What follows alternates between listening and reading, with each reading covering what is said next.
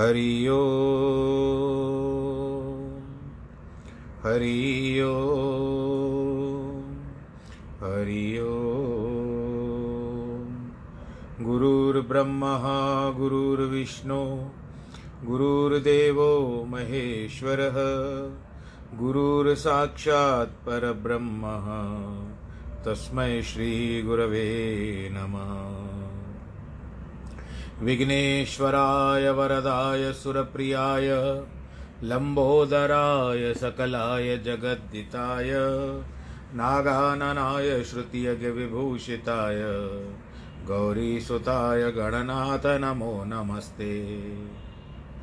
जिस घर में हो आरती, चरण कमल चितलाय, तहाँ हरि वासा करे ज्योत अनंत जगाए जहाँ भक्त कीर्तन करे, बहे प्रेम दरिया। तहाँ हरि श्रवण करे, सत्यलोक से आए। सब कुछ दीना आपने, भेंट करूँ क्या नाथ? नमस्कार की भेंट लो, जोड़ू मैं दोनों हाथ। जोड़ू मैं दोनों हाथ, जोड़ू मैं दोनों हाथ। नाहं वसामि वैकुण्ठे, योगिनां हृदयेन च। मद्भक्तां यत्र गायन्ति, तत्र तिष्ठामि नारद। जिस घर में हो आरती, चरण कमल चितलाय, तहाँ हरि वासा करे, ज्योत अनंत जगाए जहाँ भक्त कीर्तन करे, बहे प्रेम दरिया। तहाँ हरि श्रवण करे, सत्यलोक से आए। सब कुछ दीना आपने, भेंट करूँ क्या नाथ? नमस्कार की भेंट लो, जोड़ू मैं दोनों हाथ।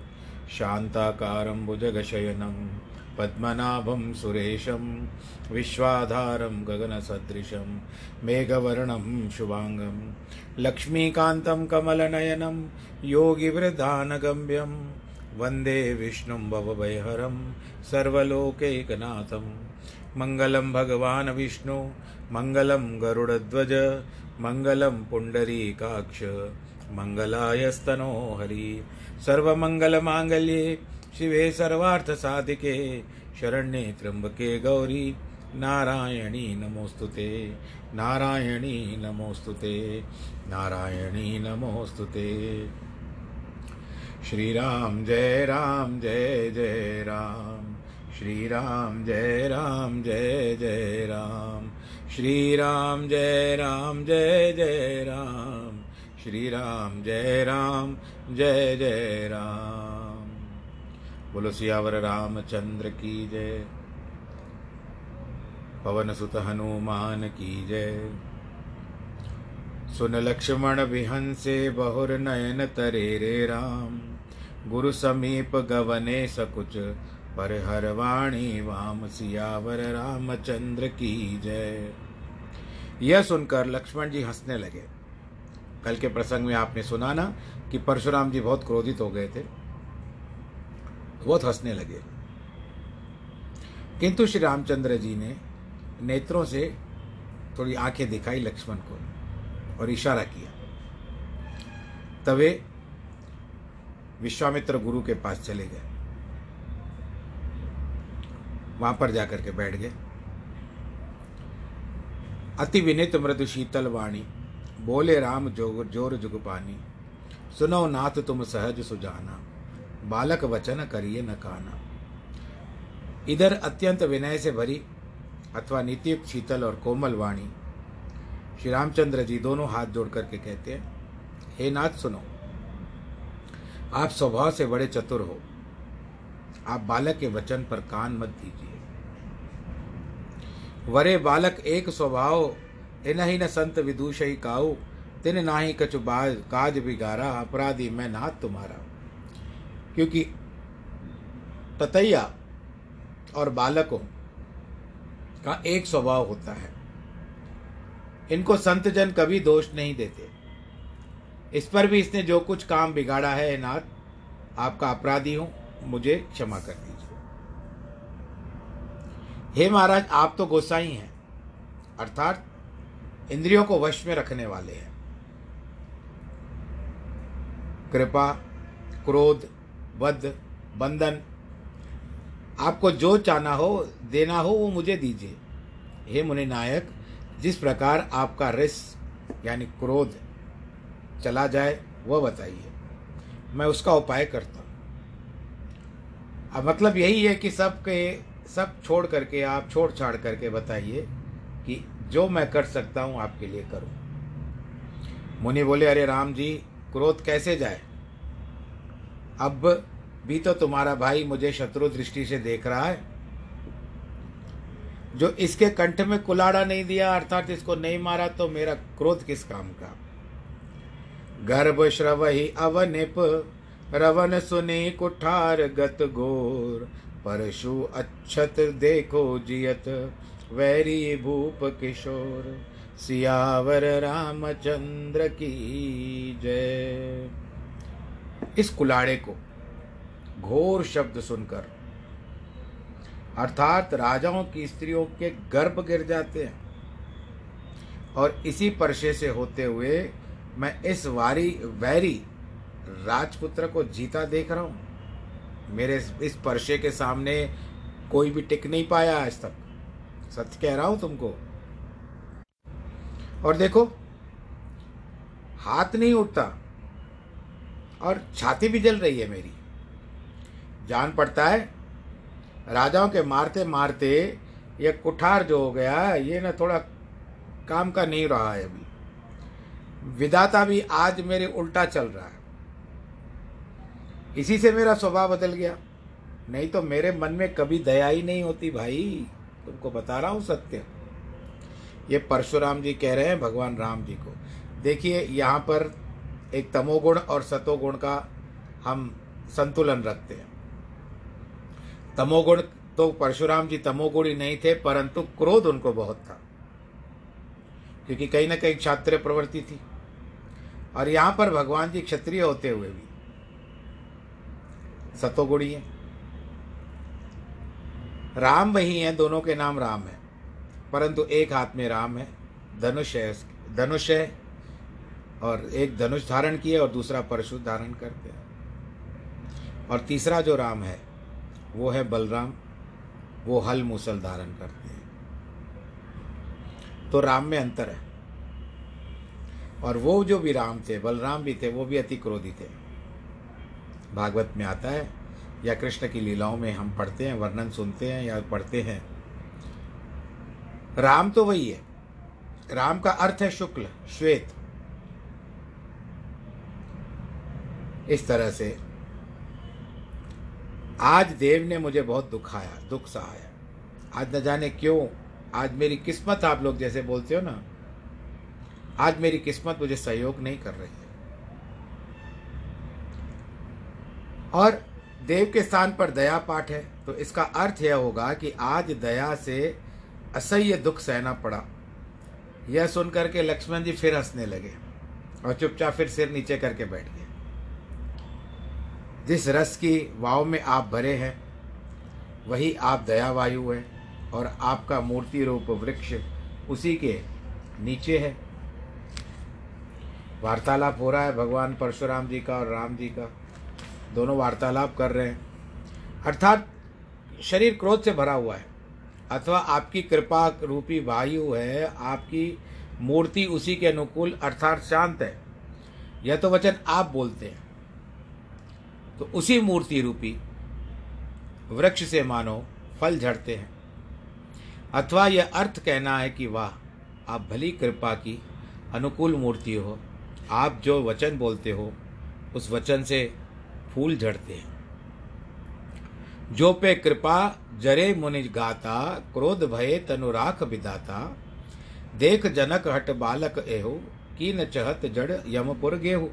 हे मुनि जो कृपा करने में आपका शरीर जलता है तो फिर क्रोध होने पर तो विदाता ही उसकी रक्षा करते होंगे। और कुलाड़े का कुंठित होना ऐसा विदित होता है कि हे जनक, इस बालक को हट देखो। यह मूर्ख यमपुर में अपना घर बनाना चाहता है। मुझसे तू तो मैं मैं कर रहा है कितना यह बालक? इसकी आयु देखो, मेरी आयु देखो। इसको जल्दी से मेरे आगे से हटा दो। मैं क्रोध नहीं सहन कर पा रहा हूँ, क्योंकि वहाँ लक्ष्मण भी क्रोधी है। और वही लक्ष्मण आगे वाले जब द्वापर युग में अवतार हुआ था, वही लक्ष्मण बलराम बनकर गया था। ऐसा भी कहा जाता है कि भगवान राम जी ने, भगवान नारायण जी ने विचार किया कि राम के अवतार के समय में लक्ष्मण ने मेरी बहुत सेवा की थी। अब उसीलिए भगवान जी ने बलराम को बड़ा कर दिया, लक्ष्मण को बड़ा कर दिया द्वापर युग में और स्वयं उससे छोटे बन गए। पर चलती कृष्ण की थी, बलराम जी की नहीं चलती थी उस समय। तो इसके लिए कहते हैं कि इसको मेरी आँखों से हटा लो, क्योंकि देखने में छोटा है, परंतु ये जो राजा का बेटा है ना यानी अब दशरथ का बेटा जिसको कह सकते हैं, ये राजा का जो बेटा है, ये मन का बड़ा खोटा है। तब लक्ष्मण जी फिर से हंसने लगे और मुनि से बोले, महाराज, आँख मीच लीजिए, फिर कोई भी नहीं दिखेगा। आपको क्या मैं ही दिखता हूँ? इसके लिए अगर मैं मैं दिखता हूँ तो आप आँखें बंद कर लीजिए, आपको कुछ भी नहीं दिखाई देगा। परशुराम तब राम प्रति बोले, वचन सक्रोध शंभु शरासन तेर छठ, तोर छठ कर से हमार कृपबोध परशुराम जी, तब श्री राम जी से, चंद्र जी से क्रोधित होकर बोले, अरे मूर्ख, शिव जी के धनुष को तोड़कर हमें समझ हम हमें समझाता है। बंधु कहे, कटु सम्मत तोरे, तू छल विनय करत कर जोरे। करु पर तोष मोर संग्रामा नाहित छांड कहा रामा। तेरा भाई तेरी सम्मति से ही कटु वचन बोलता है, इसमें वो अकेला नहीं है, तू भी उसके साथ है। और वो कहता जा रहा है, फिर तू मुझे हाथ जोड़ करके मनाता जाता है। और जो हो, या तो युद्ध करके मुझे संतोष दे, और नहीं तो राम, अपने आप को राम कहलाना छोड़ दे।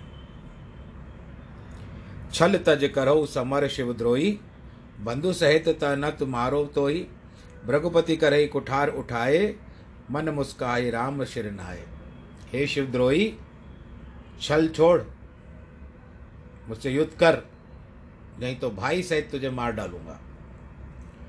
परशु, राम जी तो ने कुलाड़ा उठा करके खड़े हो गए फिर से, और रामचंद्र जी सिर झुका करके फिर से खड़े हो गए। मुस्कुराने भी और कह रहे हैं कि गुण हो, लखन कर, हम पर रोशो। कतहु सुदायुत बड़ दोषु, टेढ़ जान शंका सब काहू वक्र चंद्र मही ग्रसे न राहु। अब श्री रामचंद्र जी कहते हैं, हे नाथ, कठोर वचन कहने का दोष तो लक्ष्मण का है, किंतु आप हम पर क्रोध करते हो। सत्य है कहीं सीधेपन से भी बड़ा दोष होता है। और धनुष तोड़ने की पहले तो मैं कर चुका हूँ। नित्य नाई कचुकाज बिगारा। अपराधी तो मैंने तुम्हारा ना तुम्हारा मैं अपराधी हूँ, क्योंकि धनुष मैंने तोड़ा है। टेढ़ा जानकर सब किसी को शंका होती है, क्योंकि टेढ़े चंद्रमा को राहु भी नहीं ग्रसता। आप जब देखते हो कि कभी भी पूर्ण चंद्र को ही ग्रसता है वो पूर्णमाशी को ही होता है। सारा का सारा कहता है। जब दूज का चाँद होता है, उसको तो चंद्रमा कभी नहीं ग्रसता। जिसको हम चंद्र दर्शन कहते हैं। अथवा श्री रामचंद्र जी कहते हैं कि गुना न लगकर हम पर रोष किया। मतलब यह है कि इसका मूल कारण जानकी थी। यदि वे धनुष न उठाती तो ये प्रण नहीं हो पाता। ये जब पूर्व समय में जानकी ने जो धनुष को उठा लिया था, तब जनक जी ने प्रण कर लिया था कि जो इस धनुष को तोड़ेगा, भंजन करेगा इस धनुष का, मैं उसी के साथ अपनी पुत्री का ब्याह करूँगा। ये बातें थी।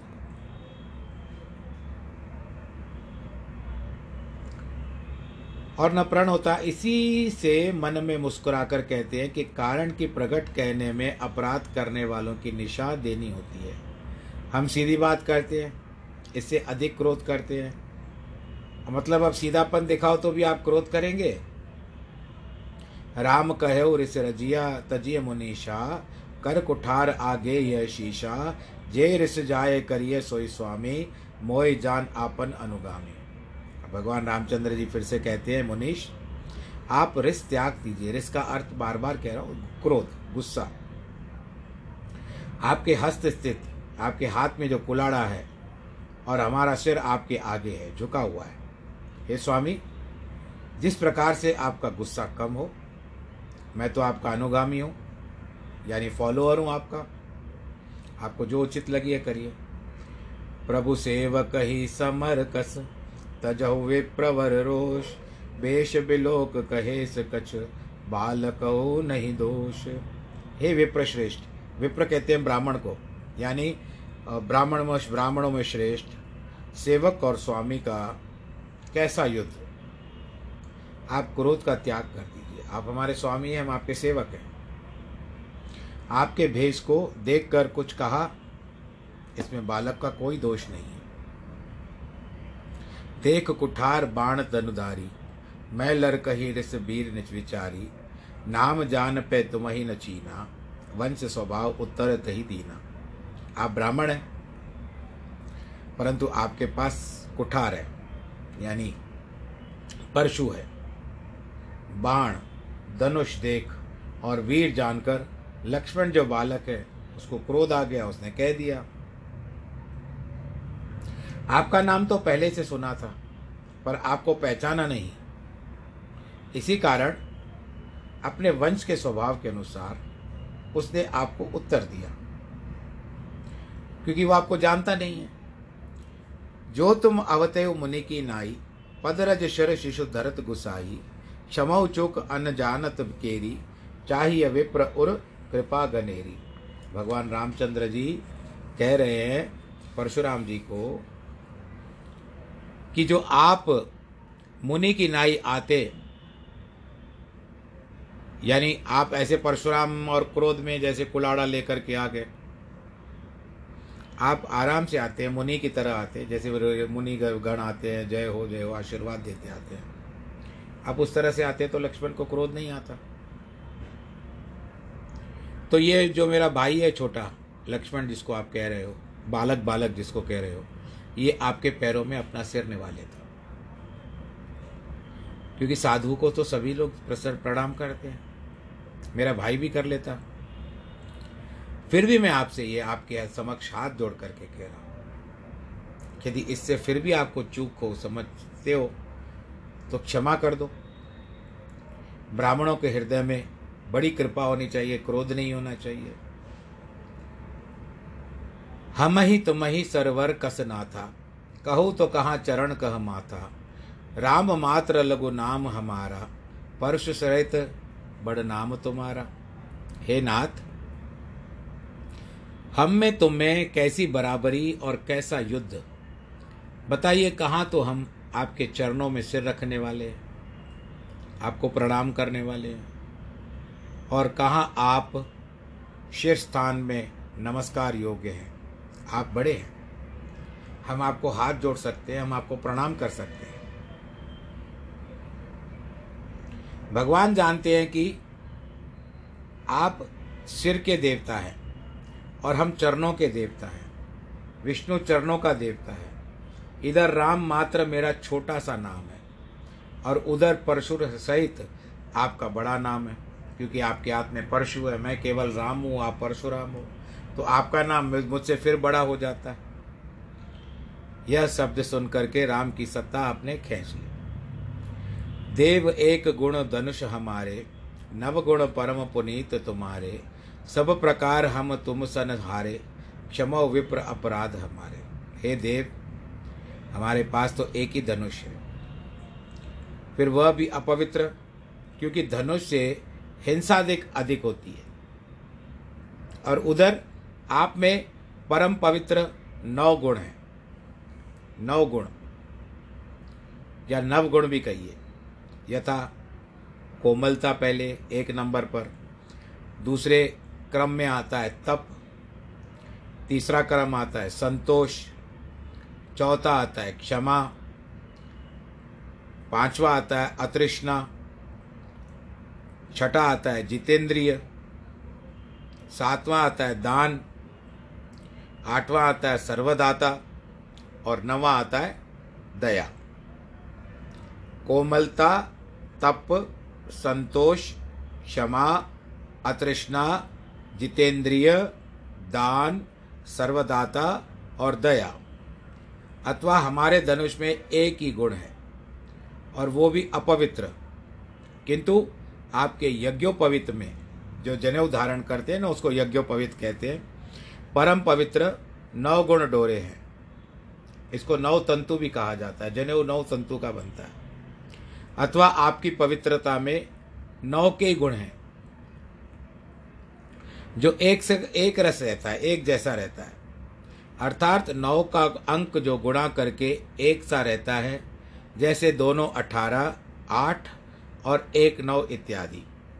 निदान, सब प्रकार से हम आपके, हम आपसे हार गए। हे विप्र, हमको क्षमा कर दीजिए। बार बार मुनि विप्रवर, कहा राम सन राम, बोले भृगुपति सरस हुई तो ही बंधु समवाम। हे मुनि विप्रवर, ऐसा बार बार श्री रघुनाथ जी ने परशुराम से कहा, तब भृगुनाथ परशुराम जी फिर क्रोध करके बोले कि तू भी भाई के समान कुटिल है। मुझसे खेल मत, मैं जानता हूँ तेरी बात। निपट ही द्विज कर जान ही मोई, मैं जस विप्र सुनावहु तोई। चाप श्रुवाशर आहुत जानू, कोप मोर अति घोर कृषाणु तू निरा ब्राह्मण ही मुझे जानता है, सो मैं जैसे ब्राह्मण हूँ, वह तुझे सुनाता हूँ, सुन। तू खाली ब्राह्मण ब्राह्मण कह के मुझे इतनी देर से कह रहा है। अब मैं बताता हूँ मैं कैसा ब्राह्मण हूँ। तू धनुष को तो श्रुवा, जिससे ना हवन करते हैं, यज्ञ करते हैं तो हाथ में लकड़ी का एक श्रुवा होता है, जिससे घी डालते जाते हैं स्वाहा करते समय। श्रुवा जिसे आहूत देते हैं। जान और मेरा कोप घोर अग्नि है, तथा बाण उसमें आहुति है, जो कि श्रुवे से अग्नि पे छोड़ी जाती है। समित सेन चतुरंग सुहाई महामहिष भय पशु आई, मैं ए परशु काट बल दीने, समर यज्ञ जग कोट न कीने। अश्वारोही, यानी जो घोड़े वाले होते हैं, घोड़े पे चलने वाले होते हैं, गजारोही, जो हाथी पे चलने वाले होते हैं रथी जो रथ में बैठे रहते हैं और पैदल, ये चार प्रकार की सेना होती है। इस यज्ञ की संविदा यज्ञ की लकड़ी है। ये सब मेरे लिए यज्ञ की लकड़ी है। और बड़े बड़े राजा इस यज्ञ में आकर के पशु बन गए। मैंने एक परशे से काट काट करके उनको बलिदान दिया है। और मैंने तो करोड़ों यज्ञ कर दिए भाई, तू क्या बोलता है? मोर प्रभाव विदित नहीं तोरे बोल से निधर विप्र के बोरे बंजे उचाप दाप बड़े वाड़ा, अहमित बनहु जीत जग ठाड़ा। मेरे प्रताप को तू नहीं जानता, ब्राह्मण के धोखे भूल कर भी निरादर कर रहा है। ब्राह्मण होके भूल कर भी, धनुष क्या तोड़ा, तेरा बड़ा दाम लग गया, और अपने आप को अहंकार का पुतला बना करके खड़ा हो गया है भाई तू। राम कहा, मुनि कहो विचारी, अरे अति बड़े लघु चूक हमारी बूत छुअत, टूटक, पिनक पुराना, पिनाक पुराना मैं के ही हेतु करे अभिमाना। श्री रामचंद्र जी कहते हैं, महाराज, विचार कर कहिए। गुस्सा तो आपका बहुत बड़ा है और चूक हमारी बहुत छोटी है। उसका अर्थ यही है, गहराई से जाओ कि आप अपने, हमारे रूप को नहीं पहचानते। यह पुराना धनुष तो मेरे छूते ही टूट गया। फिर भला मैं किस प्रकार से अभिमान करूँ? मैंने ऐसे उठाया थोड़ी। ये तो मैंने जैसे स्पर्श किया, ये टूट गया। जो हम निदरई विप्रवद, सत्य सुनौ भृगुनाथ तो असको जग सुपट जही भयवश नावई मात सियावर रामचंद्र की जय। हे भृगुनाथ, सुनिए। हम सत्य ही कहते हैं।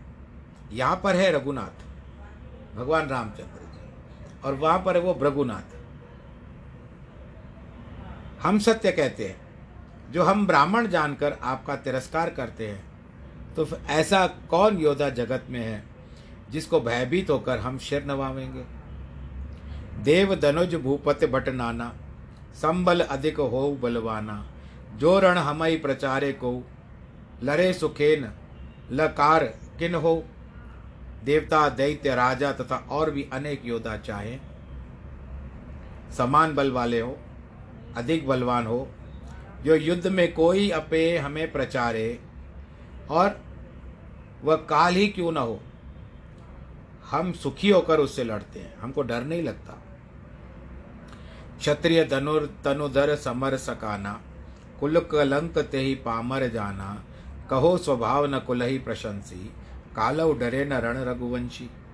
क्षत्रिय का शरीर धारण कर जो युद्ध से भाग जाता है जैसे भगवान श्री कृष्ण ने भगवत गीता में पिछले समय में बताया था कि उनको क्षत्रिय धर्म सिखाते हैं तो भगवान राम जी भी वही उत्तर दे रहे हैं परशुराम जी को कि क्षत्रिय का शरीर धारण करके जो युद्ध में भाग जाते हैं, उसे कुल का कलंक और पामर पामर का मतलब होता है निकम्मा, उसको जानना चाहिए। यह मैं स्वभाव से ही कहता हूँ कि कुछ कुल की प्रशंसा नहीं है। रघुवंशी, पुरुष लड़ाई में कभी कभी काल से भी नहीं डरते हैं। विप्रवंश अस प्रभुताई, अभय होए जो तुम्ही डराई। सुन मृदु गूढ़ वचन रघुपति के, उघरे पटल परशुधर मति के। परंतु ब्राह्मणों के वंश की ऐसी प्रभुताई है, जो आपसे डरे, वह अभय हो जाता है। इससे छिपा अर्थ यही है कि अभय ब्राह्मण है, वही आपसे डरता है। इसमें भगवान अपने रूप जो है परशुराम जी को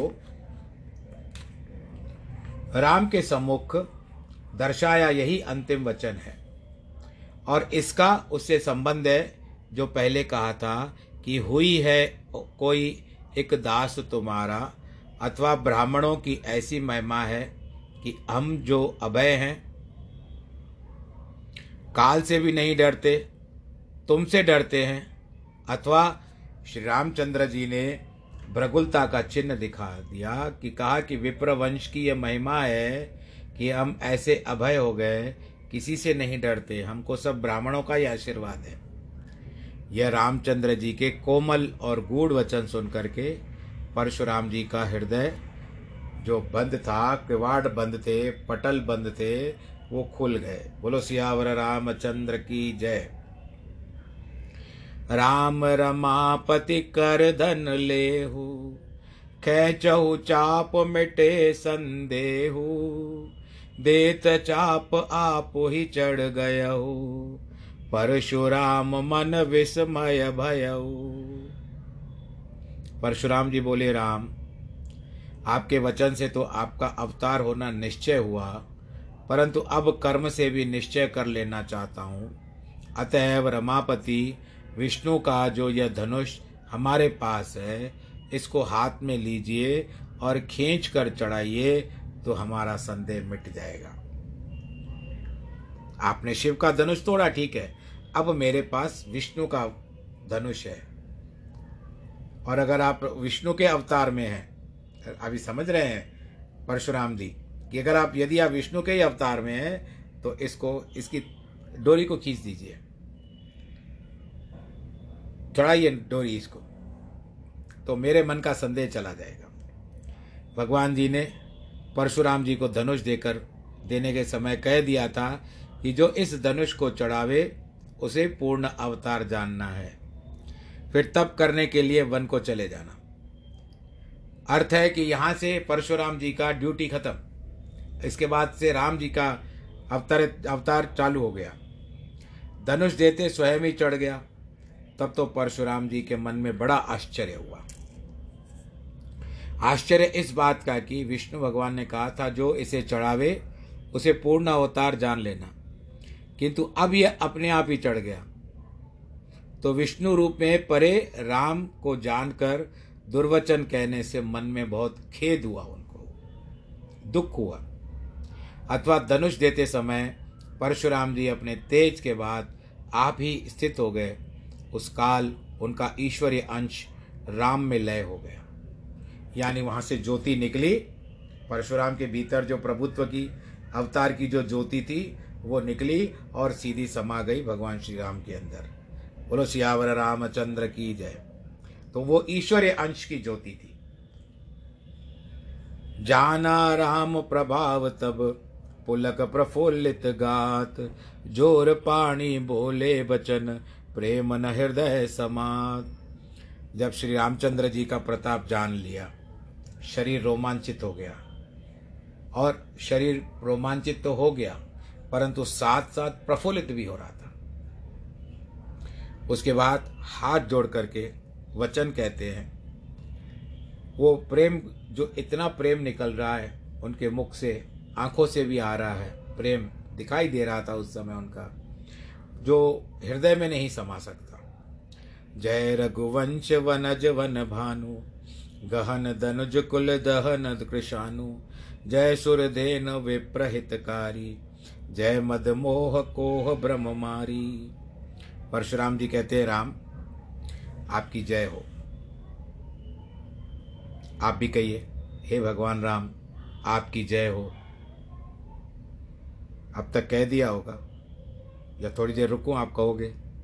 जो मुझे यहाँ तक सुनाई दे, भले आप उस समय कहते हो, जब आप सुन रहे हो, पर मुझे यहाँ तक सुनाई दे कि आप सबने कहा, भगवान राम, तुम्हारी, भगवान को अपना ही समझते हैं भाई। इसके लिए आप तुम में नहीं रहा करो, तुम बोल दिया करो। आपकी जय हो, तुम्हारी जय हो, रघुवंश रूपी कमल के विकास करने को आप सूर्य और राक्षस रूपी बन के जलाने को आप अग्नि के समान हो। आप देवता हो, धेनु अर्थात गौ और ब्राह्मणों के भलाई करने वाले हो, हितकारी हो। आपकी जय हो, आप ही मद, मोह और क्रोध को दूर करते हो। विनयशील करुणा गुण सागर जयति वचन रचना अति नागर सेवक सुखद सुभग सब अंगा, जय शरीर छवि कोट अनंगा। आप विनय, शील, करुणा और गुण के समुद्र हैं। आपकी जय हो। आपके वचनों की रचना अति श्रेष्ठ है। आपकी जय हो। सेवक के सुख देने वाले, आपके सब अंग अंग सुंदर हैं और छवि जो है, उसके सामने करोड़ों कामदेवी कुछ नहीं है। आपकी जय हो। कहा करो मुख एक प्रशंसा। जय महेश मन मान हंसा। अनुचित बहु बहे अज्ञाता। क्षमो क्षमा मंदिर दोहु भ्राता। एक मुख से मैं क्या प्रशंसा करूँ? आप तो शंकर के मन मानस के हंस हैं। आपकी जय हो। बिना जाने मुझ अज्ञानी से बहुत कुछ अनुचित हो गया। मैंने आपको बहुत अनुचित वार्तालाप कर दिया आपके साथ। कुछ शब्द बहुत कठोर भी कह दिए। पर आप तो क्षमा के मंदिर हो और आप दोनों भाई मुझे क्षमा करिए। कही जय जय जय रघुकुल केतु, भृगुपति गए बन ही तप हेतु अपभय कुटिल महिप डेराने जहाँ तह कायर गवही पराने। हे रघुकुल केतु, आपकी जय हो जय हो जय हो। इस प्रकार कह करके परशुराम जी वहाँ से चलते बने और तप करने के लिए वन को चले गए। अब जो खोटे राजा थे वो और डर गए। और जहाँ तहां कायर बहाना करके धीरे धीरे धीरे धीरे सटक गए, लिखा हुआ ऐसा ही है, सटक गए। वह वैसे भी भाषा गलत कहाँ सटक गया अरे भाई? तो ये सटकने लगे धीरे धीरे। पास सा पलट पलट न गया। देवन दीनी धुंध भी, प्रभु पर वर्ष ही फूल। हर्षे पुर नर नारी सब मिठा मोह भयशूल सियावर रामचंद्र की जय। सब देवताओं ने नगाड़े बजाए। और प्रभु पर फूलों की वर्षा करने लगा। हे राम, आपकी जय हो। हे राम, तुम्हारी जय हो। जो भी वहाँ पर नर नारी थे, जनकपुरी में, वो भी बहुत प्रसन्न हो रहे थे। जिनके मन में मोह था, वो मिट गया। जिनके मन में भय था, वो मिट गया। जिनके मन में दुख था, शूल था, वो भी मिट गया। और अभी धीरे धीरे आज का समय मुझे यहाँ पर, क्योंकि विश्राम आ गया है इसके कारण और समय भी थोड़ा बचा है तो थोड़े समय के लिए कल का, कल आरंभ कर देंगे जो भी होगा। आज के मैं प्रसंग को यहाँ पर ही विश्राम दे रहा हूँ, क्योंकि यहाँ पर अष्टम विश्राम आ चुका है और आप सब लोग अपना ख्याल रखिए, सुरक्षित रहें, परिवार समेत सैनिटाइज़र का प्रयोग करें। बाहर घूमने निकलें तो भीड़ भाड़ के इलाकों से बचते हुए जाएँ। मास्क धारण करें, सोशल डिस्टेंस मेंटेन करें, जिसको आप सामाजिक दूरी कहते हो, उन सब का ध्यान रखते हुए और इस करोना को जीत करके दिखाएँ। और मैंने जिस तरह से पहले दिन आपको बताया था कि रामायण जो आरंभ हो चुका है, रामायण के अंत तक आते आते, जैसे रावण को भगवान जी ने मारा था, उसका निर्मूल खत्म हो गया था, उसी तरह कोरोना भी भगवान राम जी अपनी दया करके इस कोरोना को भी इस विश्व से हटा देंगे।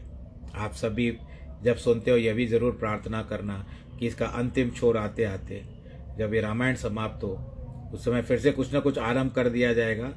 जाकी रही भावना, जैसी प्रभु मूर्त देखी तिन तैसी। आप सबका रामायण के प्रति आकर्षण था, झुकाव था तो रामायण आरंभ हो गया और अब धीरे धीरे ये गति पकड़ रहा है। उसके पश्चात रामायण जब पूरा होगा उस समय जब नया शास्त्र, जो भी होगा प्रभु की इच्छा से, जो प्रभु कराना चाहे, उसी को करेंगे।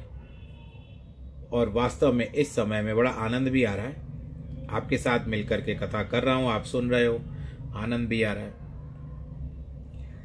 गदगद हो जाती है वाणी कभी कभी क्योंकि प्रभु की ऐसी ऐसी लीलाएँ बता रहे हैं कि आनंद आ जाता है। और मैं आप अंतिम बार जो कहता हूँ प्रतिदिन, मैंने कोरोना के बारे में तो बता दिया। अब अब अंतिम बार जो प्रतिदिन मेरा नियमित संवाद है रेगुलर डायलॉग वो है कि जिनके आज जन्मदिन है, या उनके परिवार में से भी किसी के जन्मदिन है, या किसी के वैवाहिक वर्षगांठ है, या परिवार में किसी के वैवाहिक वर्षगांठ है। भगवान रामचंद्र जी उनके ऊपर आशीर्वाद प्रदान करेंगे। हमारी ओर से भी बहुत शुभकामनाएँ और आशीर्वाद। सर्वे भवंतु सुखिना, सर्वे संतु निरामया, सर्वे भद्राणी पश्यंतु माँ कश्चित दुख भाग भवेद नमो नारायण नमो नारायण नमो नारायण। धर्म की जय हो, अधर्म का नाश हो, प्राणियों में सद्भावना हो, विश्व का कल्याण हो। नम पार्वती पतये। हर हर हर महादेव की जय।